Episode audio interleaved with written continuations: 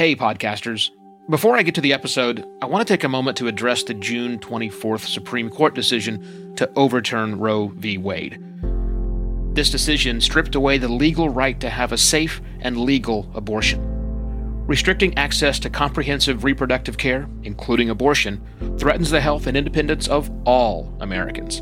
This decision could also lead to the loss of other rights. To learn more about what you can do to help, go to choice.crd.co. That's choice.crd.co. And I encourage you to speak up on your podcast as well. Take care and spread the word. Believe it or not, there are some things I suck at. Now, taking a vacation is not one of them, but one of them is writing a press kit. Ugh, I'm just terrible at it. So rather than me try to give you the advice that you so desperately want from someone like me, I'm going to ask my friend Sky Pillsbury. She is a journalist. She has worked in PR. She knows how to do this stuff. So listen to Sky tell you what it takes to make a great press kit for your podcast. I'll be back in January. Yay! Once you've created a beautiful podcast, will anyone listen to it? This is the question so many of us lose sleep over. And there are lots of ways to address this social media, advertising. But what about old fashioned public relations? Today, I'm going to talk about how by doing just a few simple things right, you have the potential to see your name in lights.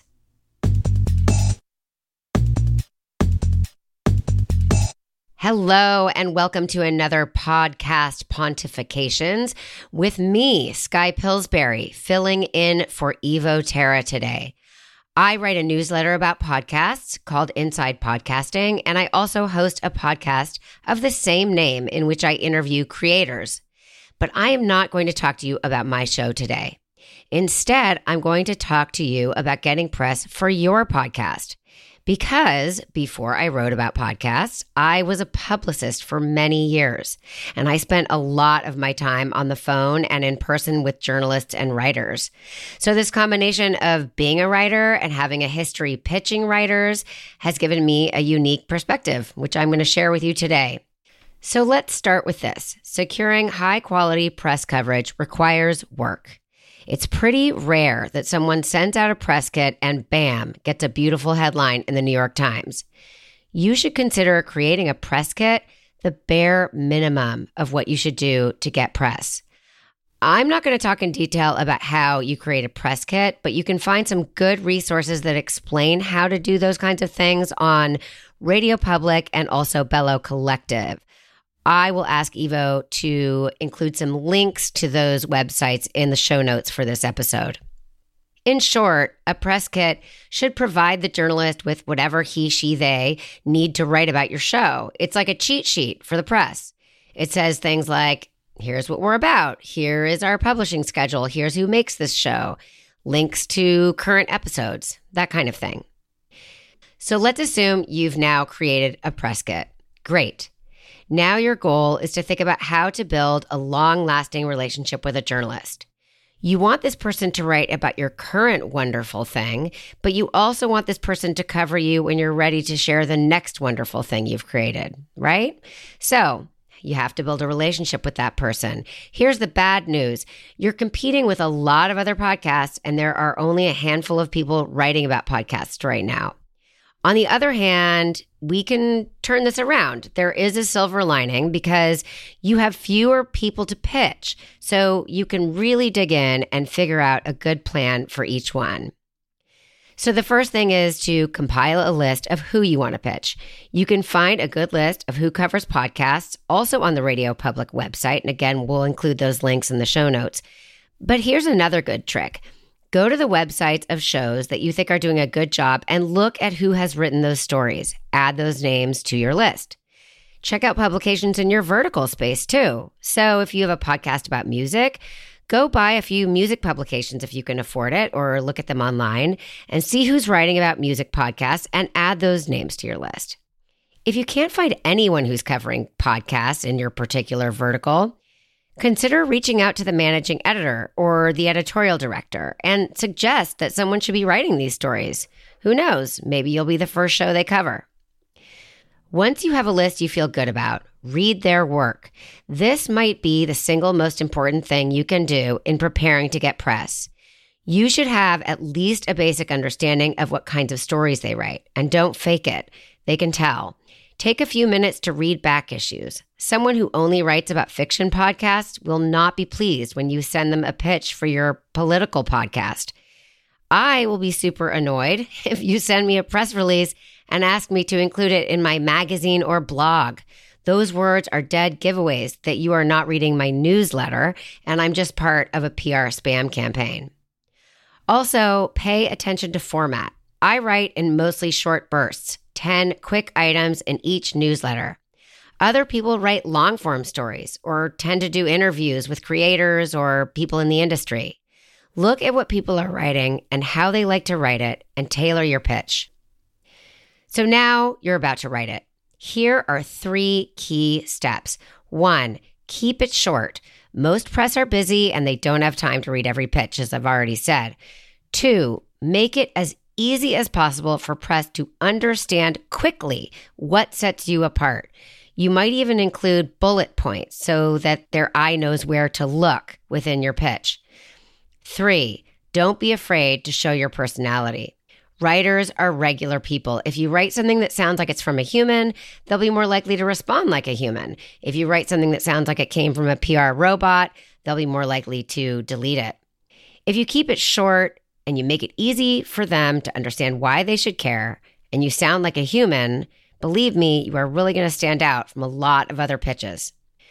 One final note follow up. If you don't hear back, it may mean you didn't get the pitch right. And so, in that case, you should probably look back at your work and maybe tweak a few things. Or it could mean that they're overwhelmed with pitches or other work. I used to sometimes check the person's Twitter Maybe you'll find out that they're out of town, they're covering a conference. Maybe you can even mention that when you do pitch them the following week. Ask them how the conference went, start a conversation, treat them like a human. But again, don't give up after just one pitch. If you really believe that this person is the perfect person to write about your show, keep trying. That conviction, that belief in your work can often be the thing that helps a journalist decide to cover you versus someone else's show. I hope this was helpful. Thank you so much for listening. It has been an honor to fill in for Evo Terra. Again, my name is Sky, and I write the Inside Podcasting newsletter, which you can subscribe to for free at inside.com forward slash podcasting. And I also host the Inside Podcasting podcast, which you can find wherever you listen. Evo will be back in January with even more podcast pontifications. Cheers.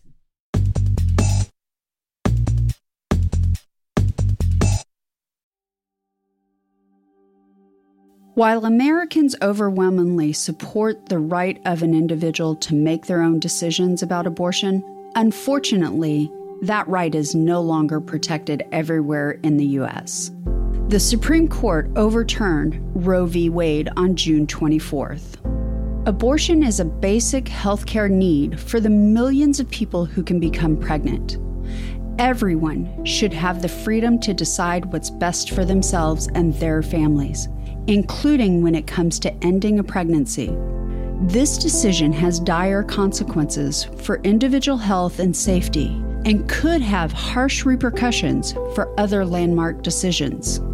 Restricting access to comprehensive reproductive care, including abortion, threatens the health and independence of all Americans.